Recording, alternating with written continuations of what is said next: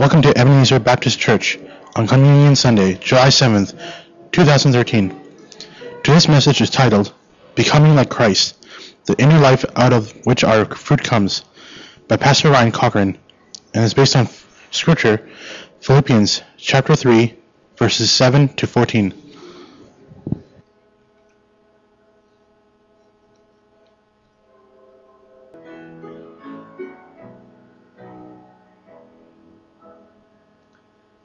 Amen. You may be seated.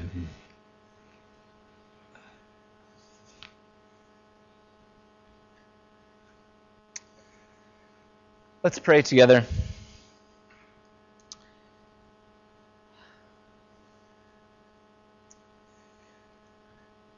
Father in heaven, we do give you thanks for your word that still speaks to us. It is living and active and sharper than any two-edged sword, able to pierce our hearts. We pray, God, that it would do that today. In Christ's name, amen. Well, it's somewhat hard for me to believe, as I've been thinking this past week about um, the announcement that I made last week, and uh, realizing that uh, I've preached about three hundred fifty sermons from this pulpit. It's pretty hard for me to imagine that that is true. And I've been thinking uh, about the last couple of months. What is it that God wants to say uh, to you uh, through me over these next couple of months? And so was talking a lot with the staff about it, asking them what they thought I should say, uh, asking my wife and a few others, you know, what what is it I should preach on? And um, Isaac and I had this idea that maybe I should do kind of Ryan's greatest hits. Um, you know, kind of take the seven or eight sermons over the last uh, nine years and and try to find, um, you know, really the, the best ones or something. And I, I'm kind of taking a variation on that theme. And I'm not going to just take the seven or eight sermons that I like the best. But what I want to do and is is really think about what is it that God has taught me over the last eight or nine years. And what do I think that God has been teaching Ebenezer over the last eight or nine years. And I've done that this week by reading through a bunch of my old sermons and uh, looking through a bunch of different topics that I've preached on over the years, reading through some of my own journal, uh, thinking about the things that God has taught me and has been teaching Ebenezer. And so over the next few weeks, I want to take some of the different topics or the different themes that I believe God's Spirit has been uh, speaking to me in my own heart and has been speaking to us as a congregation over these last eight or nine years. Many of you probably remember that when I first came here to Ebenezer that I wasn't hired first as a senior pastor. Those of you who have come in the last six or seven years may not know that, but I wasn't hired to be the senior pastor. I first came here as the pastor of spiritual formation. And so for the first year and a half or so, I served as a pastor of spiritual formation, and my role was to focus on adult education and discipleship and leadership development. And during those couple years, I did a lot of thinking and reading about discipleship and about how we, as Christians, are formed into Christ-likeness. How we are formed into Christ-likeness. And during that time, and I think a lot over the last years, one of the things that I've come to a deeper understanding about and have tried to communicate to you through my preaching is the importance of paying attention to our inner life first. Paying attention to our inner life first, rather than our outer, public, visible life. Our own life before God, our own heart before God, is to be our first priority as believers. And so this week I want us to look at the importance of our attention to our hearts, our attention to our inner life, and the work that God does in our hearts to make us more like Jesus. Throughout the Bible, and especially in Jesus' own teachings, there is a strong emphasis on this truth that our outward actions, our reactions to circumstances, our reactions to people, all of these outward behaviors that we have in our life are a result of the content of our heart, are a result of what's going on on the inside. Turn with me to Luke chapter six, verses forty-three through forty-five. Uh, Chris did not know that this was a verse that I was going to be going to today, but his children's uh, talk prepared us very well. Luke chapter six, verses forty-three through forty-five.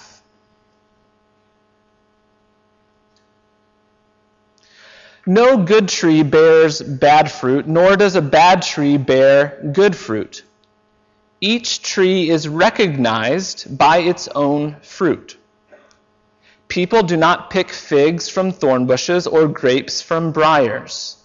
The good man brings good things out of the good stored up in his heart, and the evil man brings evil things out of the evil stored up in his heart. For out of the overflow of his heart, his mouth speaks. In this verse, Jesus teaches us that the character of a person is recognized by the outer fruit of that person's life. Chris asked, uh, how do you know an apple tree is an apple tree? Well, it has apples on it. Uh, how do you know if a person is Christ-like? Well, they exhibit Christ-like behaviors. But that Christ-like behavior comes not from trying real hard to make sure our outward behaviors look like Christ. Christ-like behavior begins in the heart. It is the overflow of our heart that produces our behavior. And our temptation as a Christian is to focus our attention on that outer, visible part that everyone else sees. Because we are recognized, because people judge us by our outward behavior, we are tempted to focus our energy and our time on managing our outward appearance, managing our outward behavior so that we will be perceived by other people in a certain way. And we do this quite a lot in the church, maybe at church more than we do at any other place in our lives. In the church, I don't know about you, but I think I am guilty of changing my behavior at church, or when we're around church people, in order to satisfy the expectations that we think the people at church have on us. We tend to put a lot of energy into looking like a Christian. Put a lot of energy into looking like a Christian. If you want to take your bulletin with me, I changed the title of my sermon on Friday after the bulletin was printed. You can cross out that second part. And the title of this sermon is actually, Stop Looking Like a Christian. Stop trying to look like a Christian. We do this in a lot of ways. We try to look like a Christian. We do this by the way that we talk to one another. We have churchy language we use when we're at church, Christianese that we use with one another. Certain words and phrases that we use that we would never use out talking to people in our neighborhood. We do this by the way that we sometimes hide our emotions, hide the things that are going on in our hearts. Sometimes there's this very wrong and I think very dangerous notion in the church that Christians should always be happy. And so we come to church and we're afraid to express our disappointments. Afraid to share that we may be struggling with depression or frustration or anger with God. We tend to try to look like a Christian by the way that we hide our sin. Some of us come to church with a heavy burden of our own sin, of our own mistakes, of our own disobedience to God, and we're very good at hiding that sin, afraid that anyone would ever find out about it. We're very good at hiding that sin when we need to become very good at confessing it. So, the title of this sermon this morning is Stop Trying to Look Like a Christian. The goal of the Christian life is not, is not to look like a Christian. The goal of the Christian life is not to be able to act in a certain way and to talk in a certain way and to be perceived by other people in a certain way. The goal of the Christian life is for our hearts, our inner self, that our hearts would be transformed to be like the heart of Jesus, and that out of that heart, good fruit would come. Good fruit would come not only in our work and service at the church, but good fruit would come in our homes and in our neighborhoods and in our workplaces. A couple years ago, when preaching on a similar topic, I wrote a parable.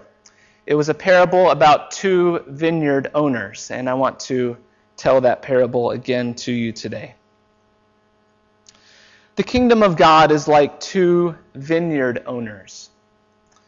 The first vineyard owner bought an old and mature vineyard, and during the first year, he had a tremendous crop of grapes.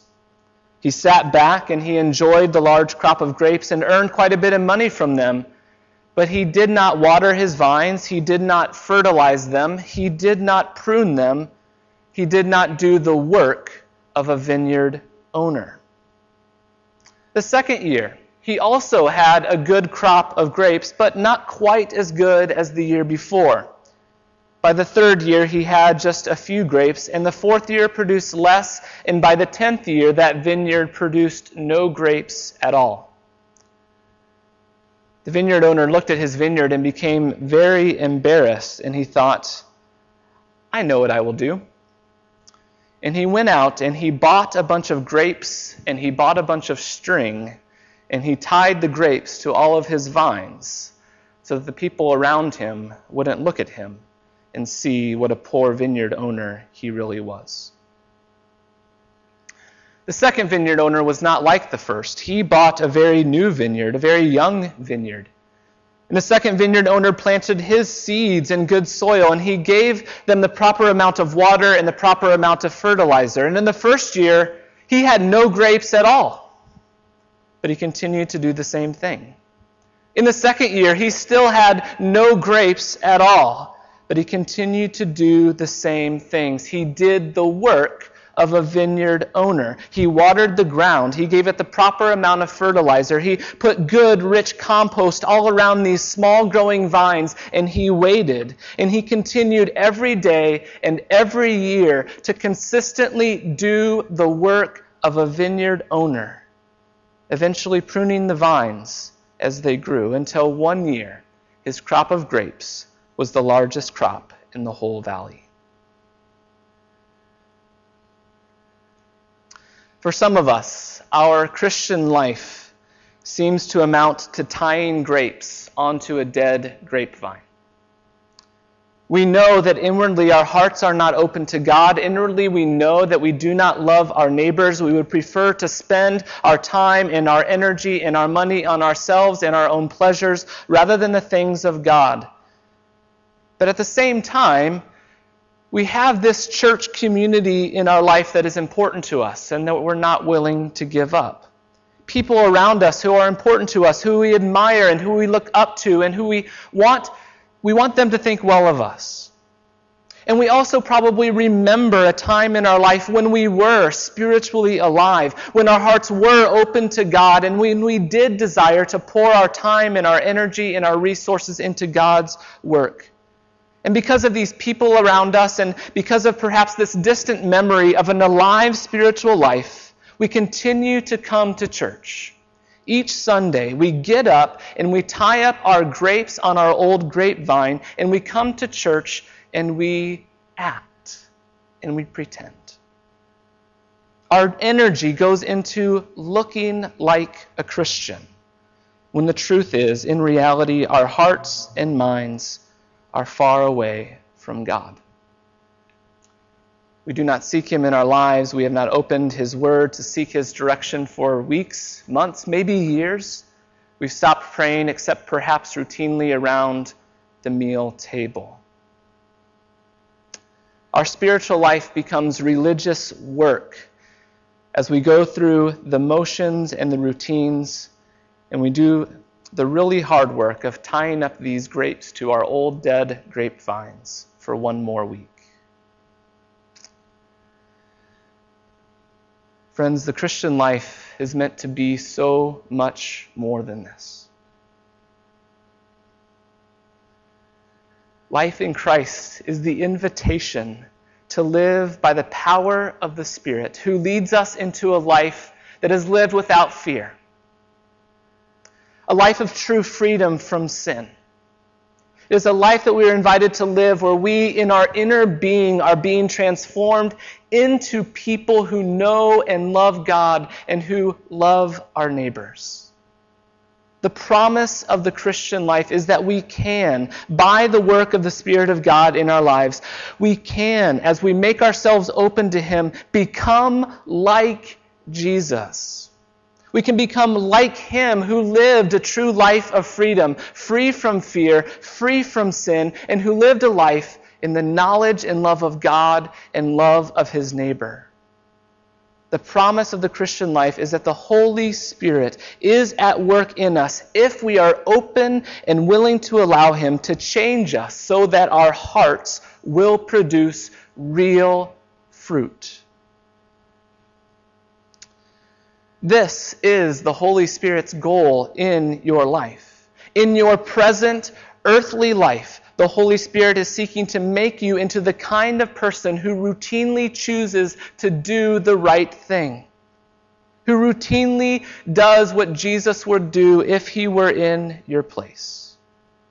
The Spirit is working to change your inner character, your heart, so that you gladly and freely choose what is good and right, just as Jesus freely and gladly chose to do what is good and right. For many of us, living the Christian life seems to become doing a bunch of things that we'd really rather not do and abstaining from a bunch of things that we'd really rather do. As we do battle with our flesh, sometimes we will have to begrudgingly resist sin. We really would like to do that thing, but we have to resist it. But the Spirit's goal for us is to happily and freely resist sin and do what is right. And God is at work in us to change our inner hearts so that we routinely and happily do what is good. This is the work that the Spirit wants to do in us.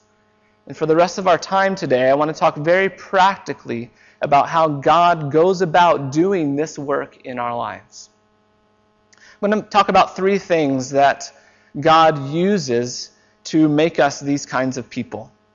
The first thing that He uses is our confession of sin. Our confession of sin. Secondly, He uses the circumstances of our everyday life. And third, He uses our commitment to spiritual practices. Commitment to spiritual practices. He uses our confession of sin. He uses the circumstances of our everyday life. And He uses our commitment to spiritual practices. practices. In our scripture today, in Philippians chapter three, if you want to turn in your Bibles back there to Philippians chapter three, Paul in this passage talks about his desire to become like Christ. In his life, he wants to know Christ and to experience the life and the death and the resurrection of Jesus in his own life. This is what Paul wants to be like. He says, this is my vision. I want to know Christ and the power of His resurrection and to share in the fellowship of His sufferings. This is my goal. This is what I want to do. This is what I want my life to be like. And then in verse twelve, he says, not that I have already obtained all this.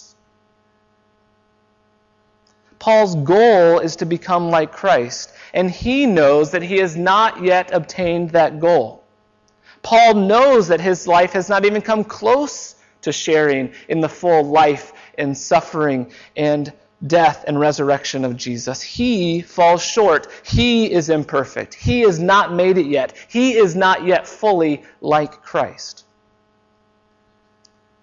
The first part The first step in becoming like Christ is admitting that we're not like Him yet. This is a journey, and we are all on our way, but we aren't there yet. This is confession, admitting that we are not very much like Jesus.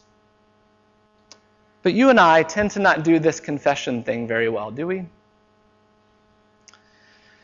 I mean, of course, none of you in here today would say, you know, I'm perfect. We all admit that we are sinners, but we often do that in kind of a very vague and general way. If I asked you today, you'd say, I know I'm not perfect. I know that I'm a sinner. But we tend to not get very specific with ourselves, and we tend to not get very specific with other people about the ways that we are not quite like Jesus. When was the last time that you confessed your sin to another person? For some of you, the answer might be never. You have never had the opportunity to do that. In evangelical churches, I think we don't do confession very well. But we need to admit that we all have some junk, some sin in our lives.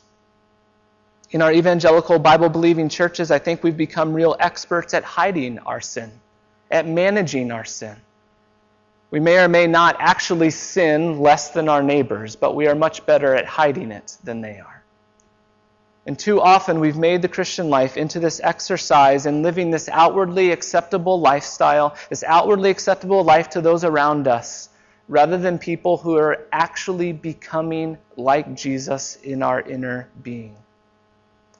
And so I think that what happens for many of us, I know that there were parts of my life where this happened, where I came to church and all of us were tying grapes onto our grapevines, and I tied my grape onto my grapevines, and I looked around and everyone seems that they've got pretty good grapes hanging from their grapevine, and so I knew that mine didn't look that good, and so I just hid it.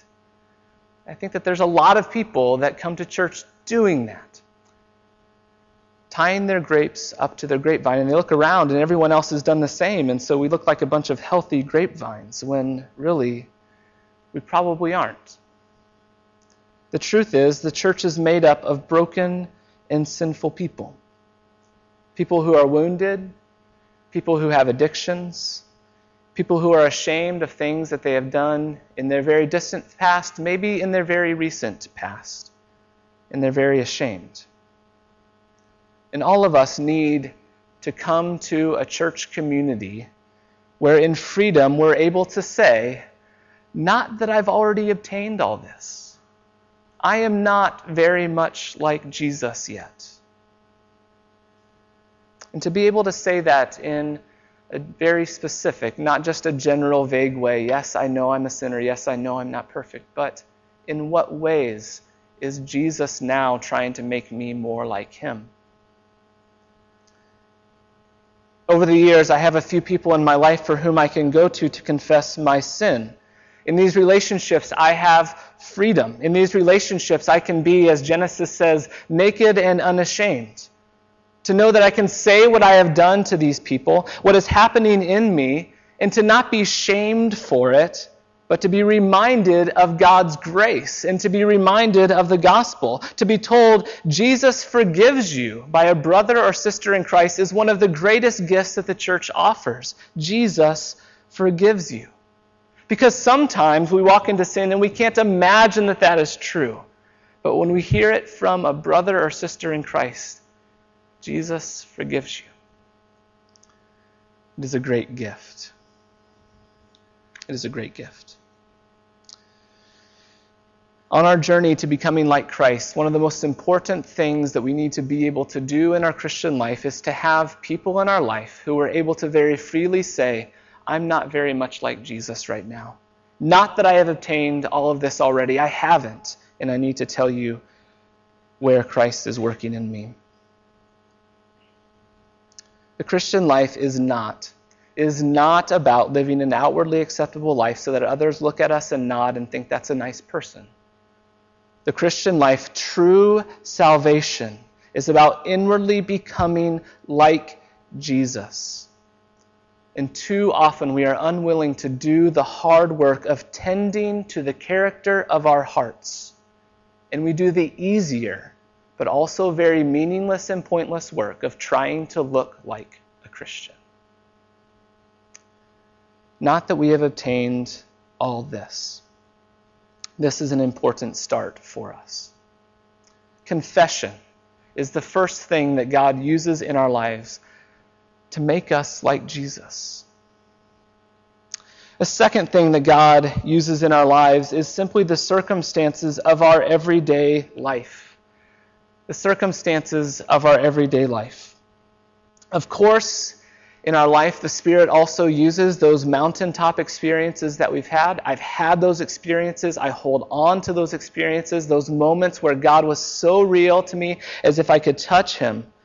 But those are rare.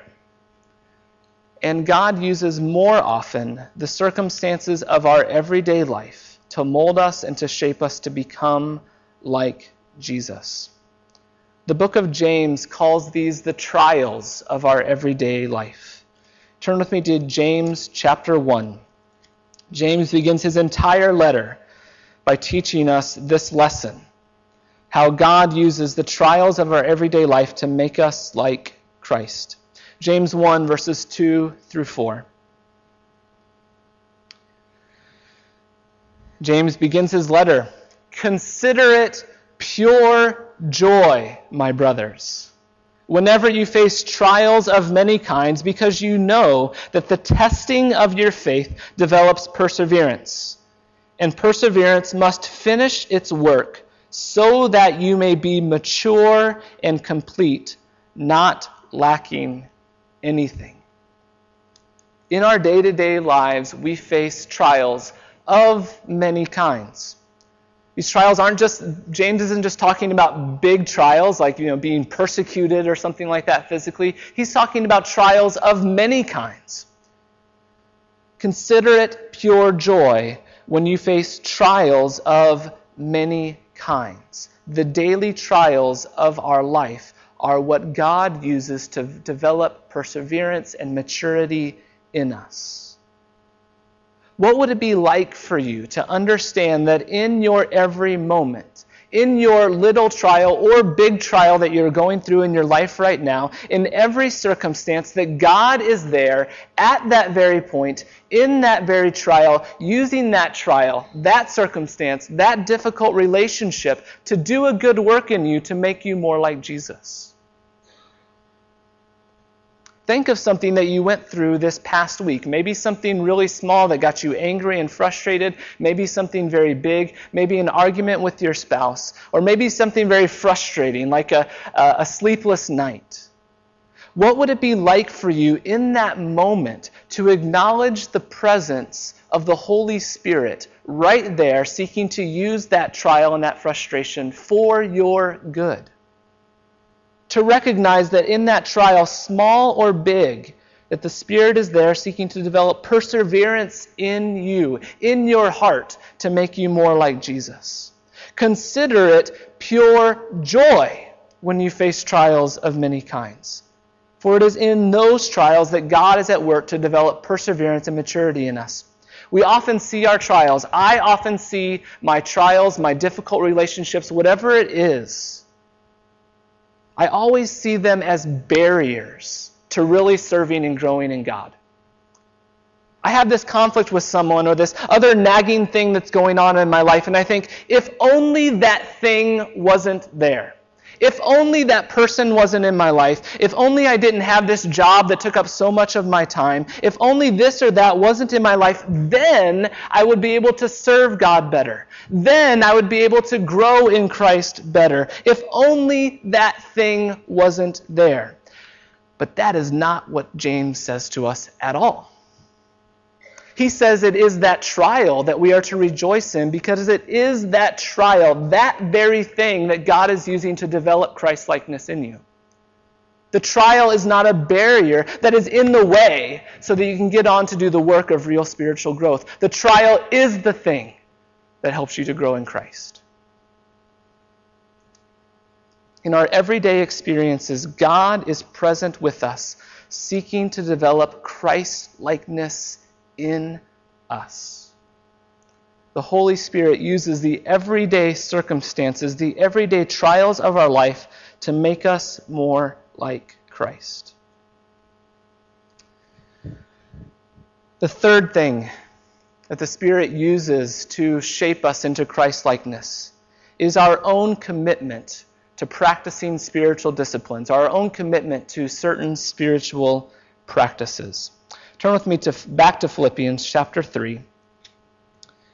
Philippians chapter three, and we hear Paul talking about this striving that he is doing to achieve this goal of knowing Christ and becoming like Christ. I'm going to read again verses twelve through fourteen. Not that I have already obtained all this, confession, or have already been made perfect, but I press on to take hold of that for which Christ Jesus took hold of me. Brothers, I do not consider myself yet to take have taken hold of it, confession again. But one thing I do, forgetting what is behind and straining towards what is ahead, I press on toward the goal to win the prize for which God has called me heavenward in Christ Jesus. Christ-likeness is our goal, and it requires our effort and our energy. The effort that is required to become like Christ is not the effort of managing our sin by tying grapes onto our dead grapevines. The effort required is spiritual practices that form our hearts to be like the heart of Jesus. A while back, I used the illustration of teaching Gloria how to throw a baseball. Do you remember that?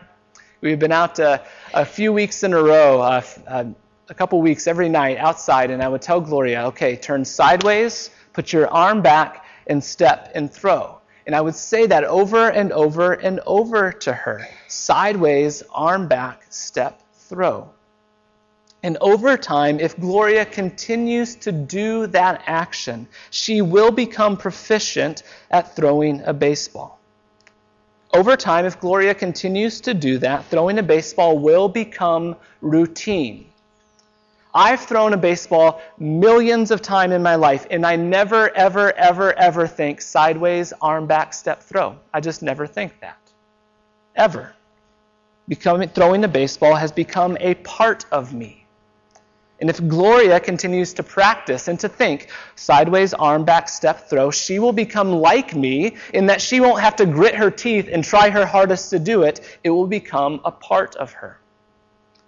Spiritually, likewise, we have been given certain practices that the Holy Spirit uses to make us proficient in holiness, to make us like Jesus.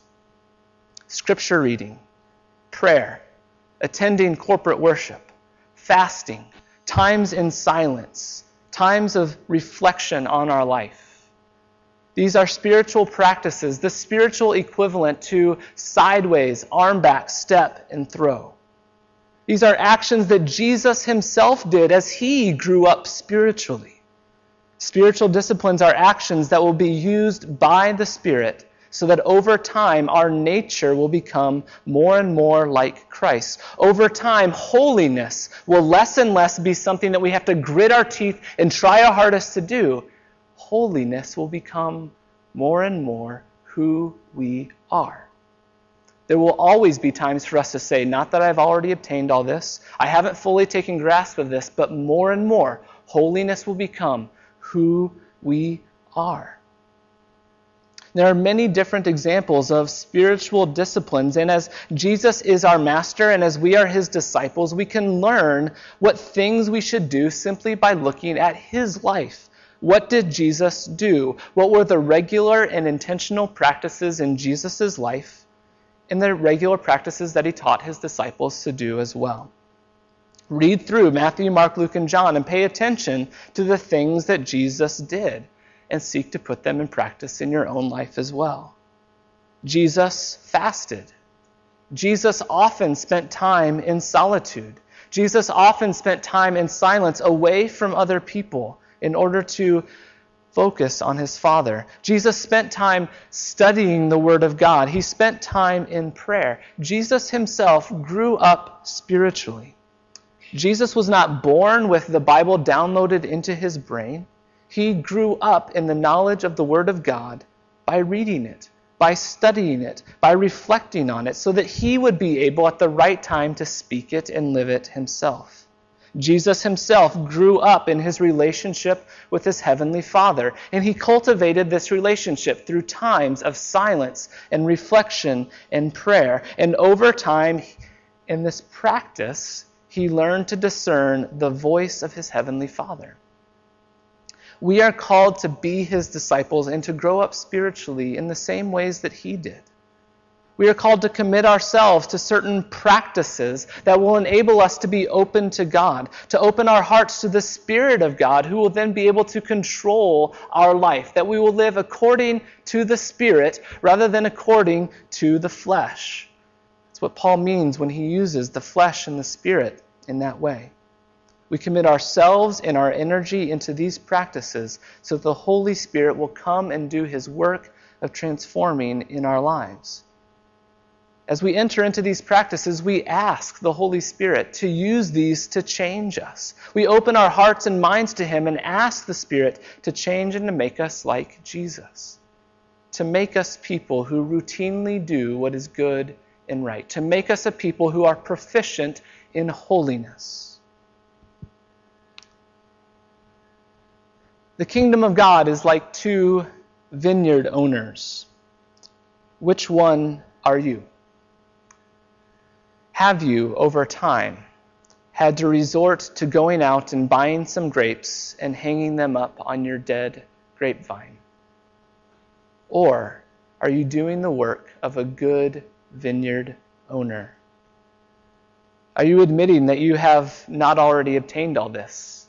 That you are a person who needs to confess that there are some branches in your life that need cut off, that need pruned? Second, are you a person who recognizes that God is there, active in every single circumstance in your life, trials as well as joys, seeking to make you more like Jesus?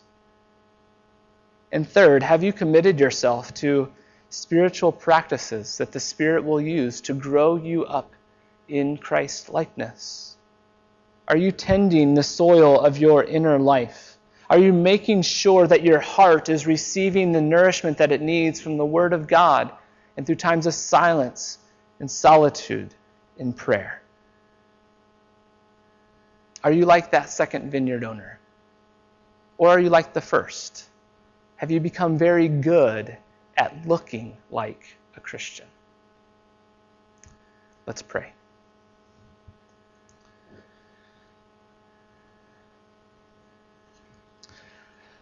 Our God in heaven, we confess to you today that we are not very much like you. Lord, we do not love God with all of our heart and soul and mind and strength. There are lots of those things that get more of our attention than you. We confess, Lord, that we do not love our neighbor nearly as much as ourselves. And so, Lord, we ask that in your mercy and in your grace, that you would give us the courage to confess these things to our brothers and sisters, to bring these things into light, and to hear from them, you are forgiven, and to walk in the power of that knowledge and that truth. I pray, God, that you would give us eyes to see your life and your hand in every single circumstance in our life. To not see uh, the trials as obstacles that are keeping us from the real spiritual work, but we would see those with your eyes as ways, as means that you are using to make us like Christ. God, I pray that you would show us the different practices that we need to put into place in our life so that you, by your Spirit, will change our hearts, make us like Christ. Lord, help us to do the good work of a vineyard owner. Lord, forgive us for our striving and our trying to look like a Christian when you are here and you are ready to make us like Jesus himself. Amen.